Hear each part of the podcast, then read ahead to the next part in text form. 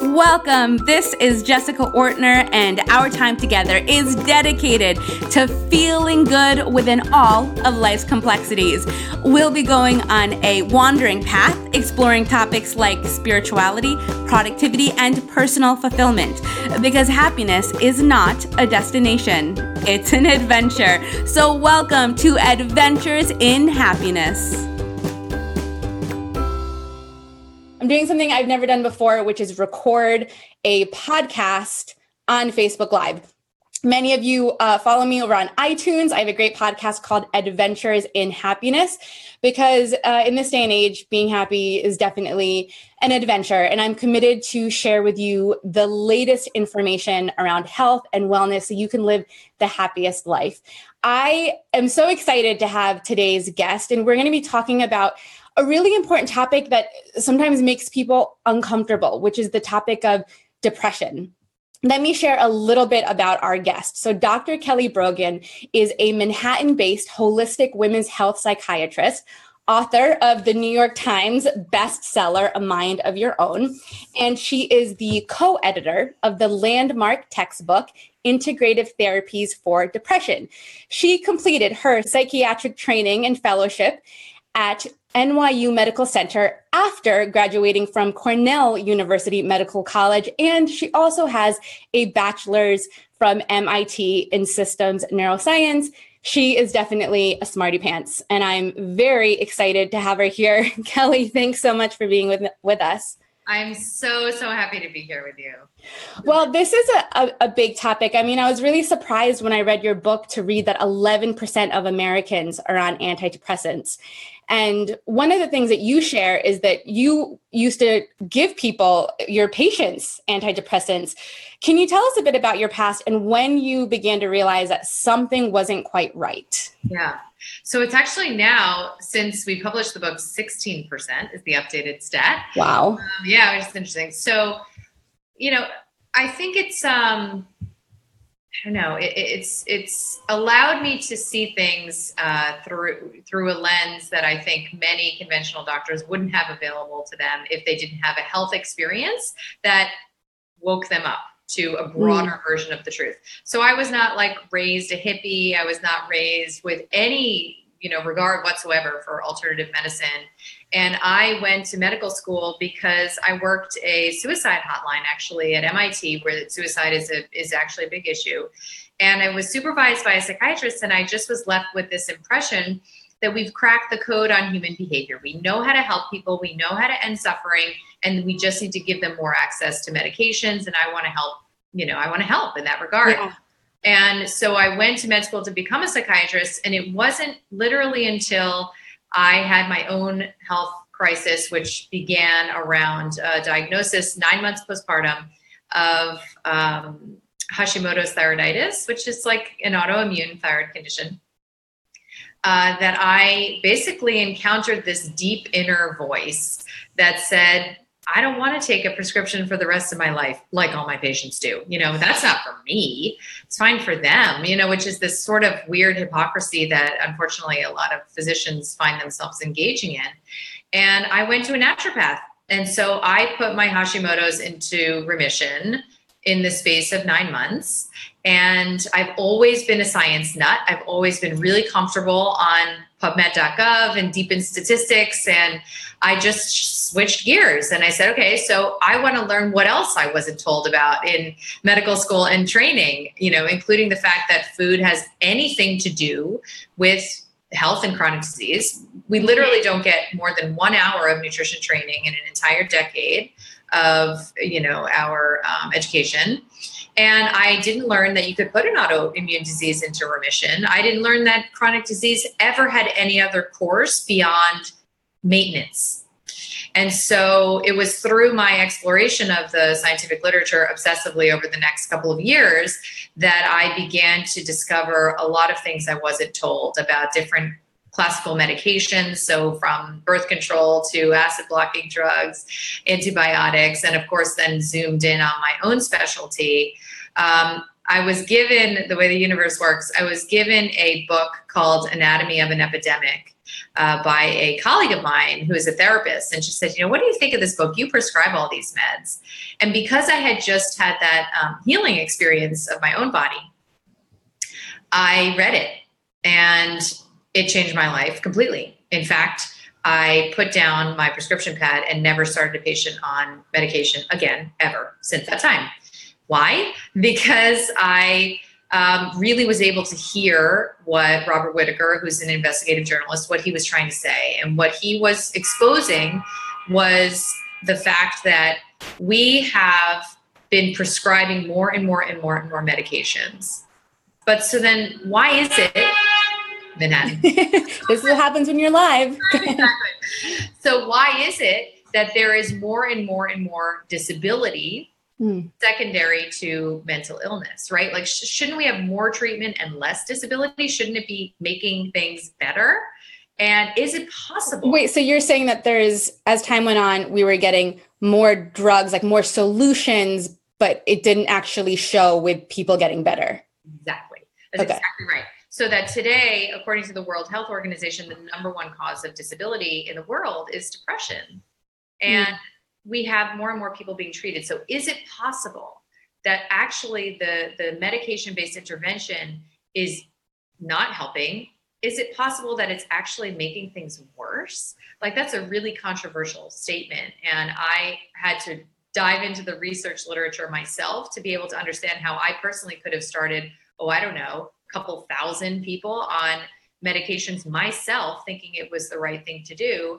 Uh, and that's where I always default to one of my favorite quotes by Maya Angelou, which is when you know better, you do better. So, right. You know, if there's anything in this conversation that happens to sort of stir a truth inside anyone listening, then it's just potentially the beginning of a new way of, you know, moving forward. Right. no so, judgment let me ask you about this this knowing better because if you go out and you speak to anyone on the street and you ask them what depression is they tend to tell you that it's it's something chemical. You know they all know the word serotonin. And and now there's a lot of research coming out with a new understanding of what depression really is but there's this really big gap that you explain between when a, a scientific research paper comes out and it actually gets into the hands of a, of a therapist. Can you kind of talk us through the research and kind of where we are and, and what we're beginning to understand about depression? Yeah, exactly. So that gap,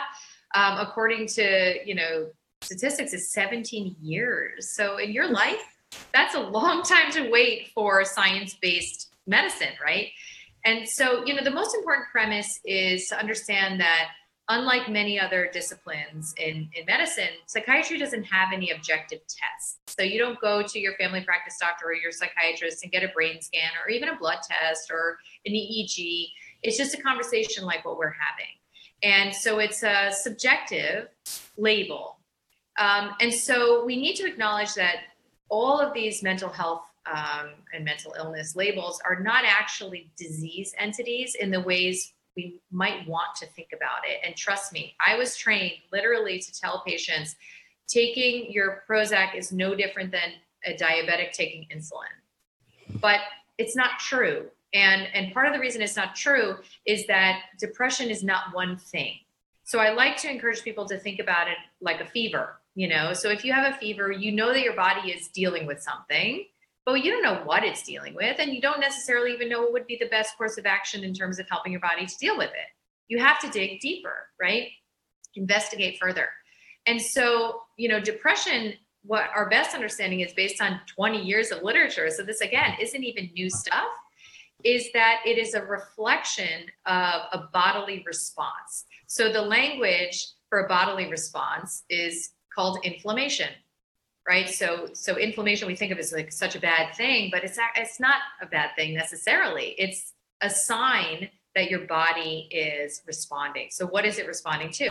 Is it responding to psychospiritual stress that is chronic? Are, you know are you in an abusive rela- relationship at an unsatisfying job? Is it responding to a toxicant exposure? Do you have mold in your walls or you know, did you get exposed to a medication that is actually driving an inflammatory response, like birth control, for example? Um, is it that you have a nutrient deficiency like B12 that is making it very hard for your body to regulate its own detox mechanism and is driving inflammation. Um, could it be an autoimmune condition? You know, it's no accident that I learned a lot about thyroid and its role masquerading as a psychiatric illness that is really, you know, immune based. Uh, and so we need to dig deeper beyond the label to understand what it means for you. And the good news is that, in my opinion, it is always, always, always reversible if you believe it to be. So that I have come to um, the conclusion is, is actually the most critical ingredient. So that's why I say, you know, while we're talking, see how it, how this information feels, right? Like if it feels like there's something to it, don't worry so much about the details. Just know that there is absolutely like a path forward that involves, you know, a radical experience of healing that maybe conventional doctors don't know is totally possible. Right. Um, in a moment, I want to talk about some of the trigger foods that you have seen that can contribute to depression. But first, I just want to share a really quick personal story, which is why I'm so excited to have you here. Um, as you know, I wrote a book about tapping for weight loss and body confidence. And my struggle with my body was like my big pain. You know, it was like it started when I was 15 and it wasn't just the weight. I just wanted to crawl out of my skin. I didn't like being in my body. And I would do like diet and diet. And no matter how much I dieted, I wouldn't lose weight or I'd lose some weight and then I'd gain it again. And it was just this, this horrible pattern. And so, as many people know, that's when I decided like I'm tired of of this fight and I want to do something radically different. And I started to just look at my emotions around food, my emotions around myself, my self worth. And the moment I took that approach and I dealt with the emotional aspect of it, it's like I didn't even have to be as strict on my diet anymore. My body just started responding better. So, definitely, like that's a huge component. But something else came up, which I was not expecting. And that was that when I began, when I was very clear on my emotions, and because I was tapping, I was very aware of myself, I began to notice that certain foods had impact on my moods, which I'd never noticed before. And I noticed that every time I had gluten, I just like hated the world. I don't know how else to say it. I just, I would have like a piece of bread and I would just feel irritable and I never made the connection. I thought it was just because I didn't like my body or I didn't like who I was. I had all these stories about why I wasn't feeling good. So, just with that, just because I noticed it, I wasn't feeling well, I stopped. And it's interesting because I have not had gluten for like three, four years. And people ask me, Do you have celiac? Yeah. And I'm always like, No. And they say, Well, why don't you eat gluten? And I usually like, I say, oh, because it's I, ha- I have like a skin reaction or it's digestive, which is like true, but they're really minor. It's just I never want to say I think it makes me depressed. Like I think it it gives me really low lows. And then when I picked up your book and read about it, it was like, it was, it was so rewarding to notice something intuitively, to notice something about myself, and then to begin to see that, yes, there's been research around this. Yeah. So, can you tell us about these trigger foods? I always say that's what I'm here to do is just get in the corner of people who already have come to this intuitively, right? So to just show you that there's actually this all this beautiful science to substantiate your intuition. I, I just love what you described because that's really the the goal for all of us is some sort of reunion with our body where we begin mm. to understand its messaging where we understand that our body is on a journey. We're just here to witness it and support it. And that's you know exactly what you described. Most of the women i work with have to have a, a sort of like a, a container you know that i help to create with a certain set of like structured rules in order to get clear enough to begin to hear and read those signals.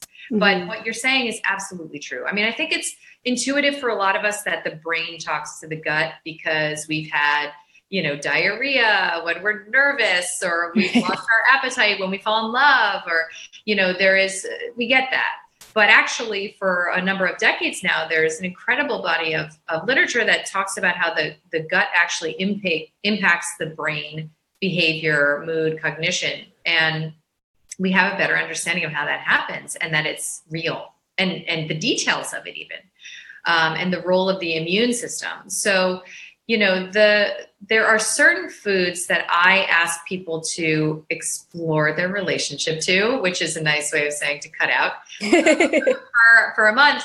And it's I chose them because of the science that exists that suggests that these foods for certain people can push and pull on their mood and cognition. I mean, there is a case report I, you know, I published in a, uh, wrote a blog about of a 37 year old woman. This was in the New England Journal of Medicine who literally was so psychotic that her family took out a restraining order on her. She was admitted psychiatrically. She was treated with Zoloft and Risperdal, so two medications. They didn't really help. She was then transferred to another hospital and finally there there was a workup of some of the physical symptoms that she had had like weight loss for example.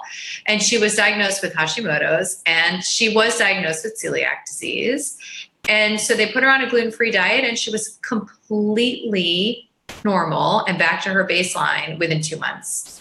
So this is how much it can affect. It's not just like oh maybe i feel a little foggy. Sometimes it's that but it can be that dramatic. I mean, there are actually over 200 abstracts uh, on the link between schizophrenia and wheat alone.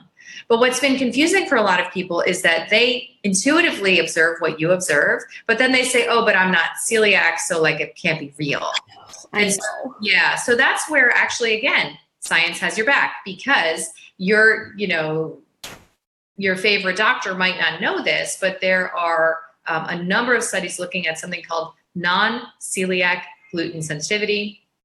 And this is to acknowledge that even without the stigmata, you know, of celiac disease or the formal criteria for diagnosis, diagnosis, which is normally arrived at through a small intestinal biopsy, what you're experiencing is real. And it's particularly real around mood um, such that some very high quality studies have been done, like cross what are called crossover trials or you know challenge um, and re-challenge studies, and it's very clear that there is that connection. Right. So to me, when I look at eliminating um, gluten for a period of a month, you know, you're not really giving much up right? Because it's almost always a processed food. It's almost always like with the accompaniment of like GMO oils and sugar. And so it's not like you're giving up health foods uh, necessarily. You're giving up a lot of processed food. So there could be a lot that goes with it, that exits with it. Um, I also asked people to give up um, for a month dairy. This was the hardest one for me because I'm, you know, was raised in, by an Italian mom and I I literally ate bread and cheese in some variety uh, for like I don't know what it was, 25 years of my life, every day, three times a day. So you know these foods, we actually understand how they can be addictive. We have a, a mechanistic understanding of how bread and cheese, for example, literally can plug into reward centers in your brain in a way that like broccoli doesn't. Right. So, right? so unfair. so unfair, I know. And all of it is just in the service of understanding what it does for you. So I so I asked to cut those things out. Then I asked for people to cut out some specific starches, not because they're bad, but just because we are learning more about the ecosystem in your gut um, and the bacteria in your gut, and they love these starches. So things like white potatoes and grains, um, and legumes like beans. Uh, and you just want to have a clear picture. So to read those signals that you you ultimately were able to read and understand are you is your gut ready? Is it healed enough to be able to eat those kinds of things? Most of the time, in my experience, it is. Um, but we want to sort of regulate for that initially. Then we're cutting out processed sugar, which is hopefully no one needs a you know a primer on why sugar can be a problem but you might not be able to appreciate how much of a problem it can be. You know, that literally it can drive diagnoses of ADHD, panic attacks, chronic fatigue. It can literally be just processed sugar in your life, which is sneaking in in all sorts of places, including like salty snacks. You know, they're they're putting right. sugar. Um, then the big, big, big ones for the women that I work with, and I totally get it. Um, the biggest one is probably coffee. Um, you know, I practice in Manhattan where everyone practically has like an IV infusion. I joke that when I, you know, when I do workshops and stuff, it almost feels like I'm I'm running like a 12 step program for coffee addicts. it's so much a part. It's not only the, the effect of the coffee and the punch to your adrenals, but then it's a conditioned response. So it's like Pavlov's dogs, you know? So I actually think that's why decaf isn't so, it doesn't make so much sense to me because your body has learned how to recruit all of its fight or flight chemicals that it possibly can muster, you know, the moment you smell and taste that beverage. So, you know, I ask people to, to stop that and to stop drinking alcohol again, just to explore your relationship with it. Because after the month, if you feel so inclined, you can reintroduce it. But almost always, there's such a shift in clarity, in energy, in mood, in stabilization of things like, you know, hunger, endless hunger. So you want to sort of get that physiologic base in place first so that you can do maybe the deeper um, psycho emotional work that, you know, comes you know comes with everything that you you know represent. Yeah. You know one of the biggest questions i get when someone finds out i don't have gluten they're like their first response is like oh you poor thing. Like you know you can't like this this idea that somehow by not having to have like be able to have any cake you want you you lack joy. So it's this feeling like well if i don't eat these foods then i'm not really going to be loving my life. I feel like that's they might not say it like that but i think mm-hmm. that's what we're trained to feel. And the difference is the reason it's so it's so easy for me is because I finally made that connection that it doesn't actually bring me joy. Like at all. I'm so much happier than I've ever been before without having to get the grocery store cake. You know what I mean? Like 100%. And but you you can't get there until you feel it for yourself because you can have so many people tell you not to eat certain things, but you have to do it yourself. And that's why I like that you're calling it an experiment to figure out um, does this really work? But I will say in the beginning, it was very hard for me. So can you talk about the the detox side of letting go of these foods? Yeah. So I, I love what you're saying because that's exactly what I'm going for is a felt bodily experience of this kind of freedom you know that you're describing. Because you can't you know i like to talk about science fine but nobody actually changes their life because of science. It just doesn't work that way. You need to have a feeling of it. And it's and that's why it's like you know if you burn your hand once you don't need to constantly tell yourself don't touch the flame don't touch the you just know your body just knows and then your all that energy is freed up and you actually just intuitively move through the world where you don't have to constantly use your mind to navigate, right? And that's right. so much of what, you know, where our, our missions are so aligned. Um, but it doesn't mean it's easy. Okay. So the first two weeks are the hardest, hardest, hardest part. And it depends on what you've been eating. But if you've been eating the way most of us have been told, like, oh, it's not a big deal, everyone's fine, like just stop being weird and eat what everyone else eats. Um, if you've been living that way, then it could be that you have like 10 to 14 days of literally it has different names it can be called the carb flu or you know it's um it, you know different kinds of sugar detox but it can look like literally aches fatigue tremendous fatigue headaches and irritability for a period of about two weeks but it passes. It completely right. passes. And then the next two weeks are where things really start to emerge and become clear. And the reason i feel so passionately about this maybe once in a lifetime experience that you give yourself as an adult um, is because the the baseline that you can reach is one that you generated all yourself. You know you didn't have to go every day to an appointment. No this is all your lifestyle changes you are in charge. And then you get to see like do i really have insomnia? Like am i really an anxious person? Like do I really struggle with memory? Because by the end of even just that month, you might find that you don't have acid reflux you thought you had and you were taking a supplement for for five years. So it's just getting very much down to a baseline understanding of what you look like without these potentially influential exposures. And then you can learn for yourself if you reintroduce them how how obvious it is that you know it's, it's worth you know living a freer life the way you're describing so it does seem like in the beginning when we want to have this experiment that it is it takes some effort, right? And we so desperately wish that there was a pill. You know, I think everybody wished that we could just take a pill and feel better.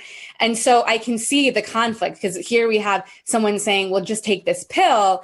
And now the other side definitely takes a lot more work, a lot more personal work. So, talking about an antidepressant and looking at it in the long term, like what are some of the long term effects for people who begin to go down that road or, or, on, or on that road?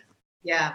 So, this was a really, really big um, leap that I had to make once I was able to look with clear eyes at what the literature has to say about antidepressants, because as I mentioned, I had prescribed them for many years. Not only that, but my specialization was actually um, in pregnancy and postpartum. So I was prescribing these medications to pregnant women specifically uh, and breastfeeding women.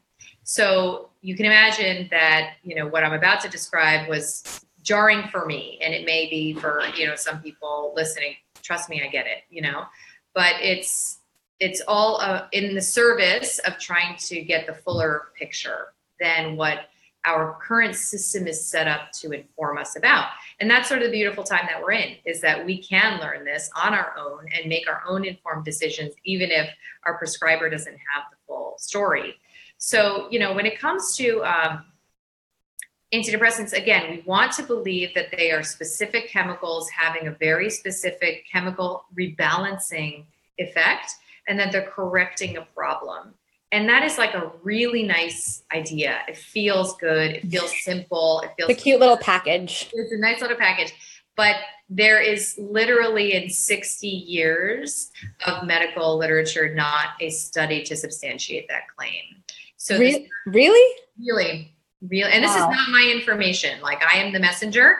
Um, there are, are, some intrepid psychiatrists who came before me like peter breggin and joanna moncrieff who have been you know screaming from the rooftops about this and saying you know the serotonin theory of depression is a total myth. And then you know you can you can read all of these quotes from people at the national institute of mental health like scientists saying stop with this. Like it's not actually a valid um, statement. And the pharmaceutical companies are allowed to advertise. We're one of three countries in the world that allow them to advertise directly to consumers. And they are allowed to talk about these ideas, you know, that there are that there is a rebalancing happening of your serotonin. So what we've come to understand is that with, the, with cute cartoons. Exactly, with little bubbles coming across the synapse. And yeah and you know it has an impact on us and it has mm. such an impact that then when when subjects are enrolled in trials and they are told okay we are studying a new antidepressant you're either going to get the sugar pill or you're going to get the antidepressant. They know that antidepressants have some side effects dry mouth you know they've seen the commercials etc and so when they're in this trial and they start to feel those side effects they say oh yes I'm in the treatment group, like my chemical imbalance is being resolved. And this is called the active placebo effect. It's a real thing. It doesn't mean they were fooled or duped. It's a physiologic thing that happens, and they actually do get better for a period of time. And it has nothing to do with any mechanism that the pill is exacting on the body. And this has all been borne out in very controversial literature, a lot of which was collected by uh, by a researcher named Irving Kirsch, who's arguably like the placebo effect expert in the world. And what he found is that these meds are not working for the reasons that we think they are. And, you know, what happens is that we study them for six to eight weeks, but then people go on to take them for 10 to 20 years.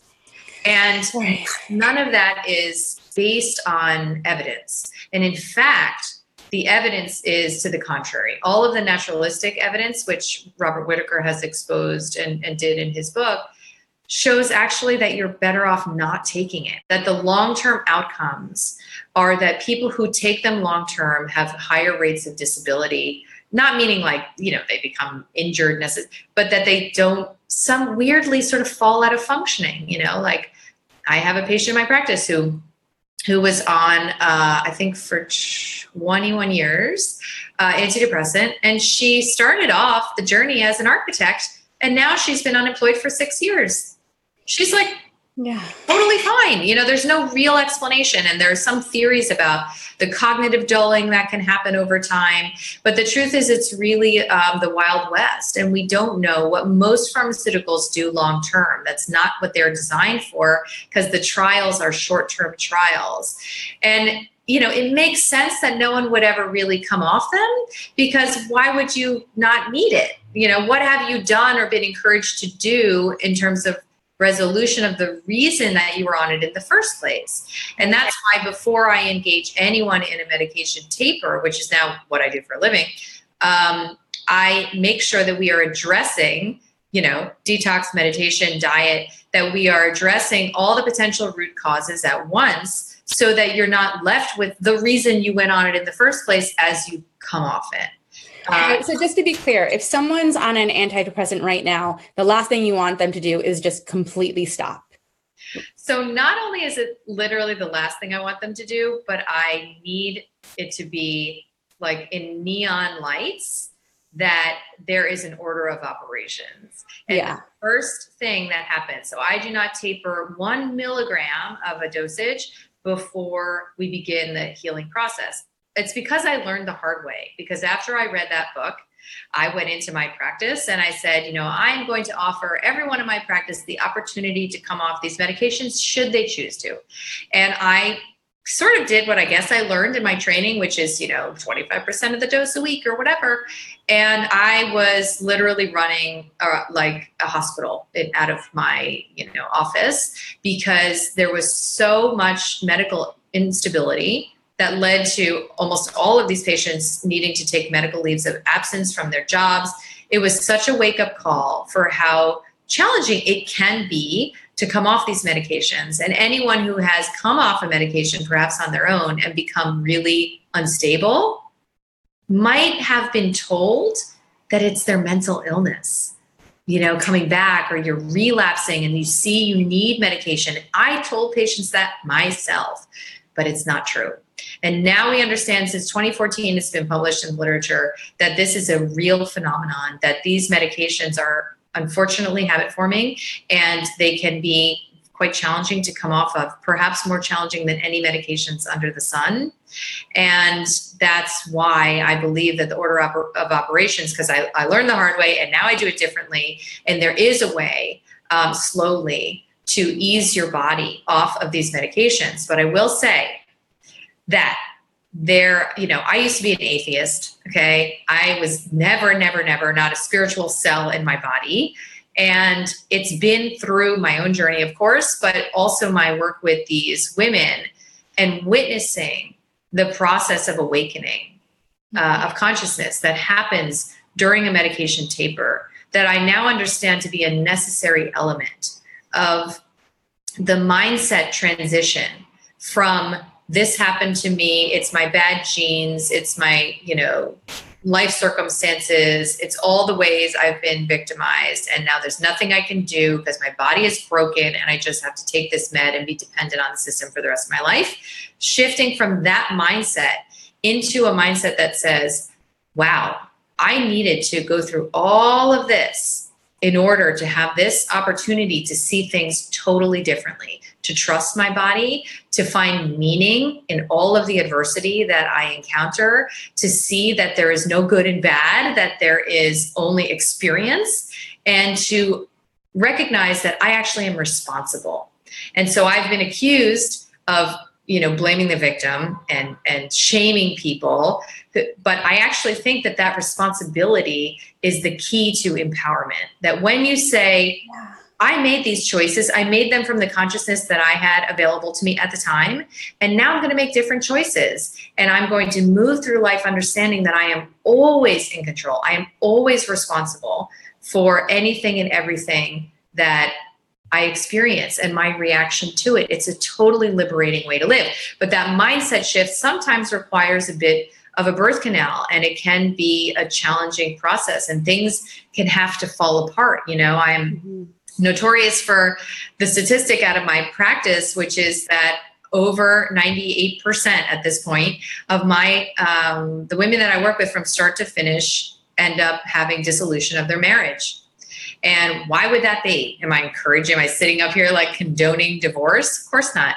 It's because when you make choices from a certain level of consciousness and then you wake up, you know, which I believe coming off of medications is an opportunity to free people from a sort of you know suppression of things that they didn't want to look at to free people from saying no to their felt experience. Because in some ways that's what medication antibiotics any of it is. It's like whatever's going on in here no.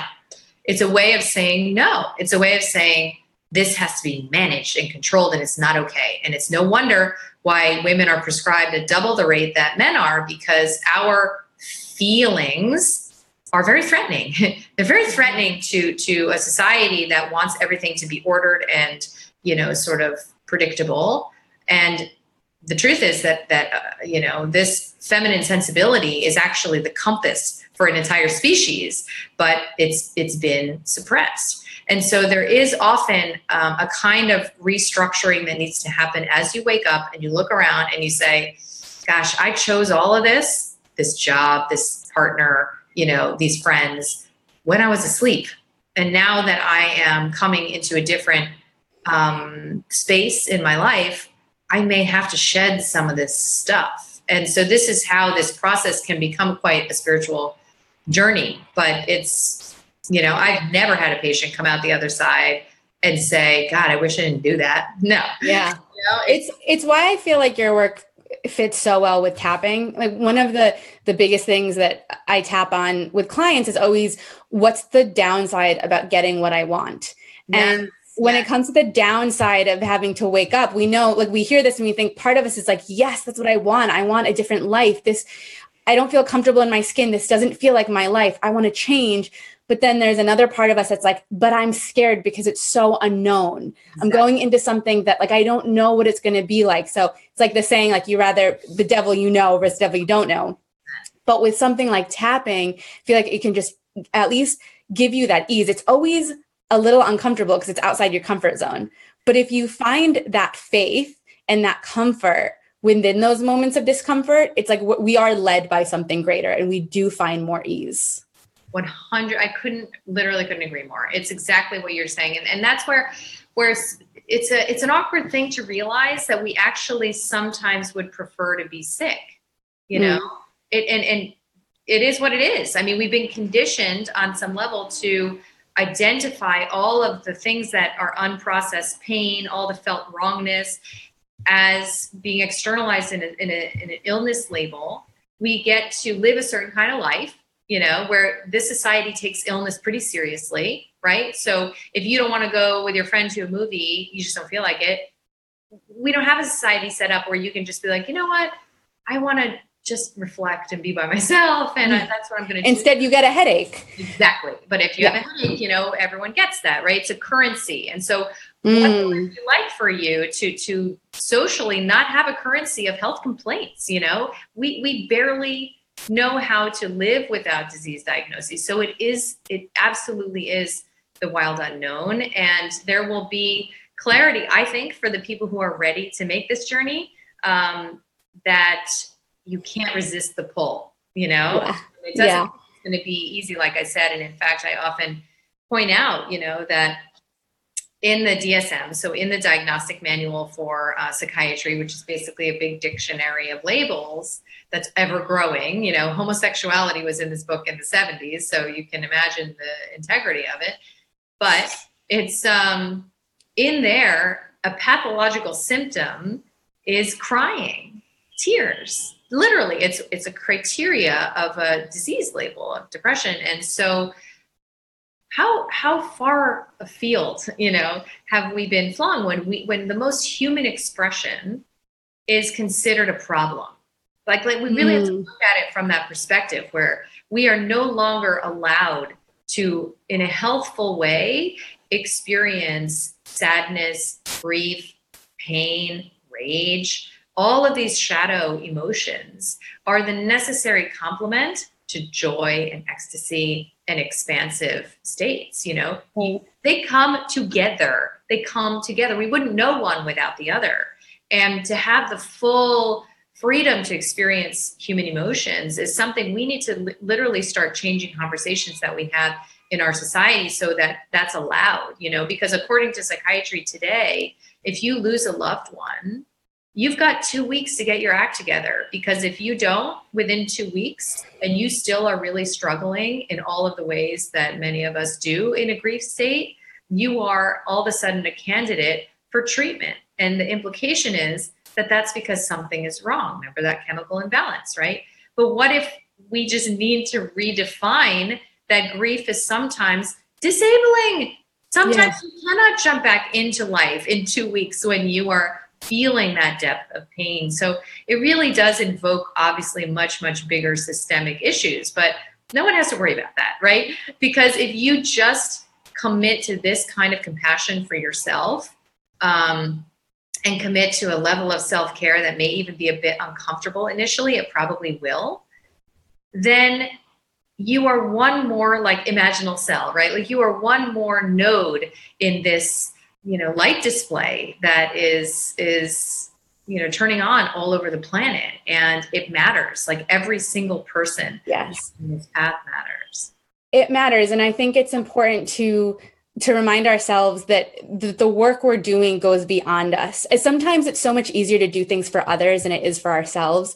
And so, a, a, thought that I would hold on to when I was doing the work around how I felt about myself and my body confidence and um, and my weight was I realized it didn't start with me my mother felt it my grandmother felt it my great grandmother felt it. This is generations of women who are being told that their worth is dependent on how they look and being perfect and being happy all the time.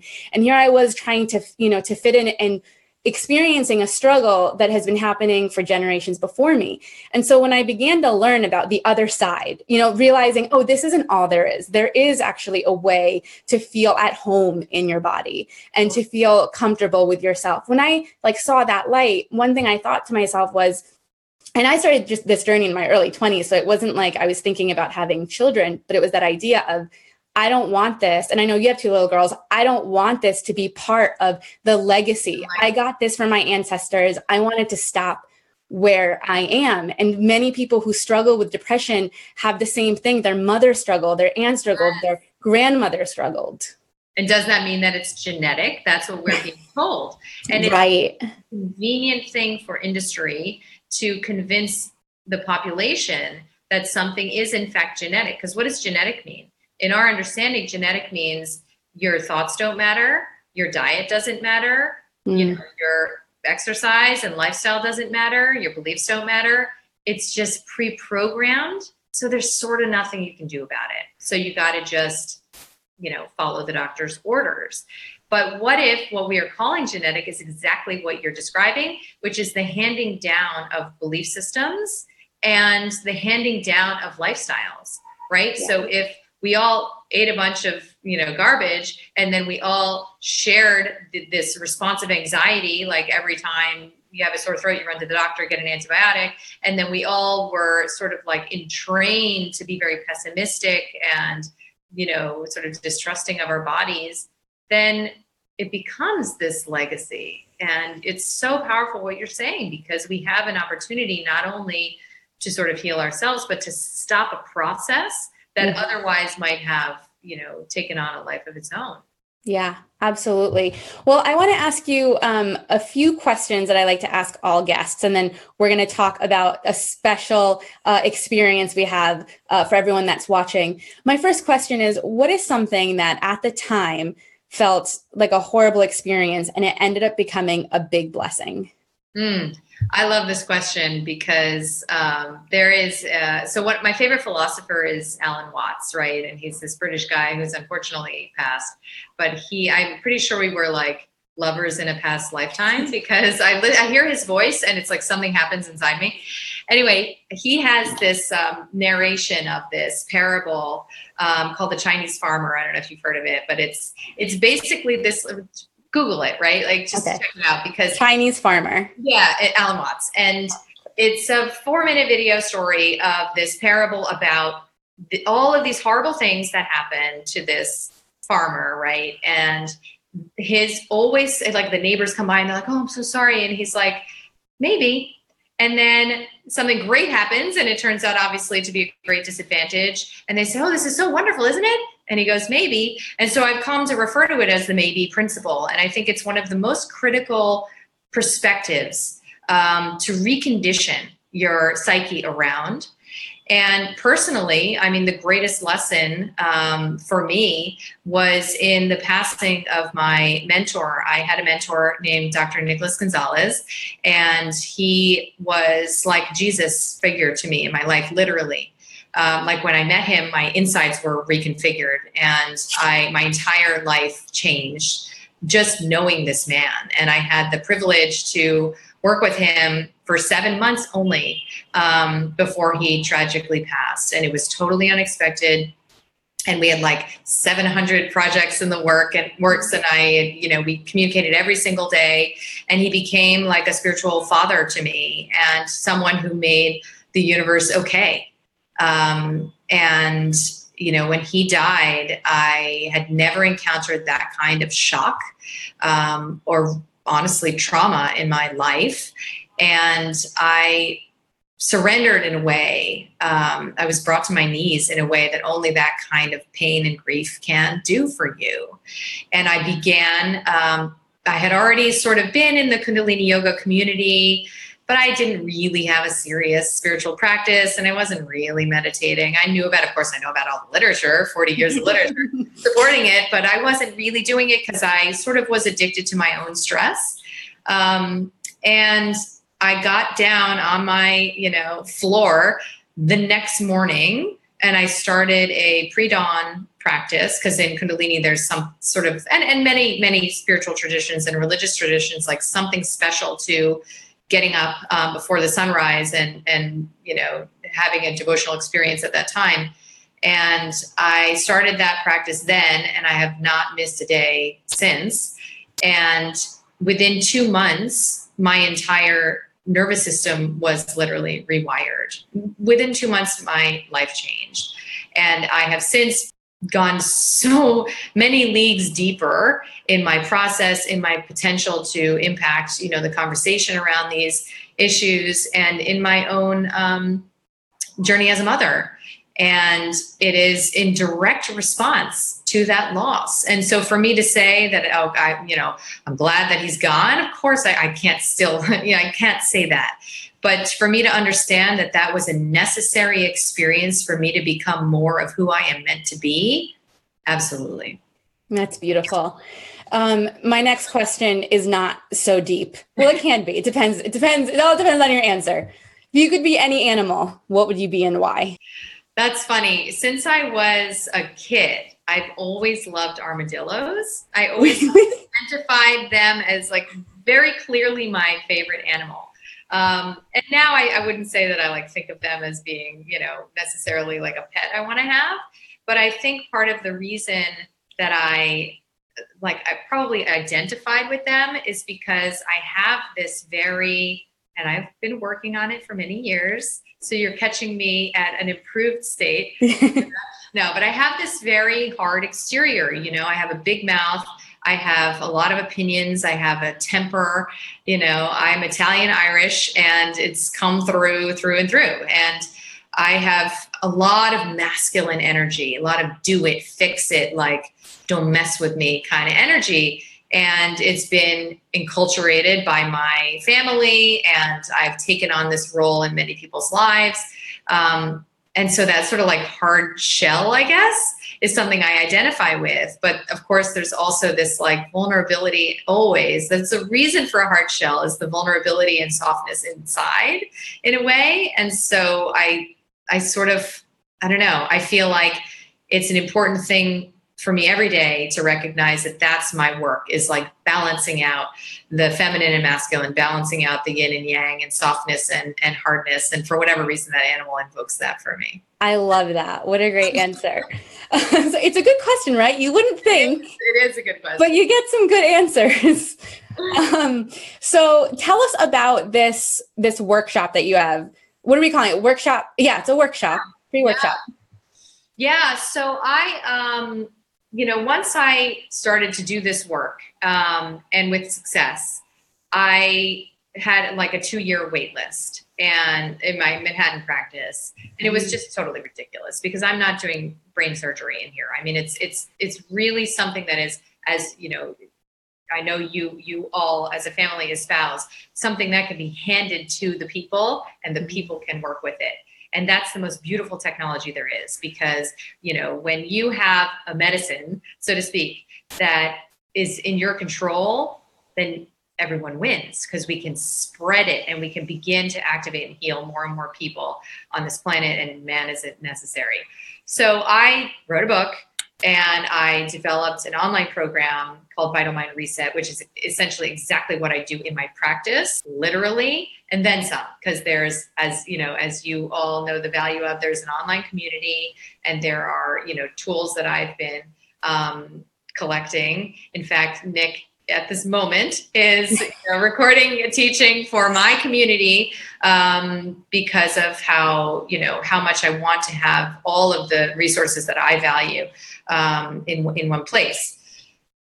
But I also know that's a big step, and not maybe not everyone is ready for you know for this moment to be the moment that they take control of their health and change their story. Um, so I I've been working over the past six months on like how can I give people a small taste of these experiences you and I have been talking about of sort of micro healing, like a small taste of how their body can respond in like a week with something very basic. Um, so I, I have a, free online workshop that I'd love to share, and it addresses um, anxiety, brain fog, and fatigue uh, like the most common complaints, I would say, in my practice, the most common issues. Um, and then what I believe to be the number one most critical tool for healing and, and sort of how to access shifts around it, which is the mindset piece.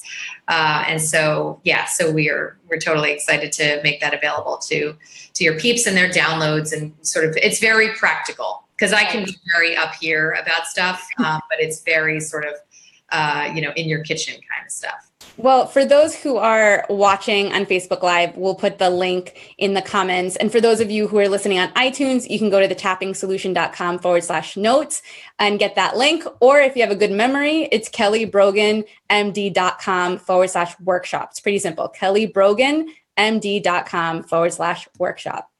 Kelly, this has been um, inspiring and amazing, and I'm grateful for you. And I'm grateful that you shared this with my community. Thank you so much. Ditto. It's just such a blessing to have you on the path with me and to to speak to your community because I, I feel such a synergy and I'm really super honored. Thanks. I do too. Thank you so much, Kelly. And thanks everyone for tuning in. Remember, if you like this show, you can also subscribe on iTunes. The show is called Adventures in Happiness. Take care, everyone.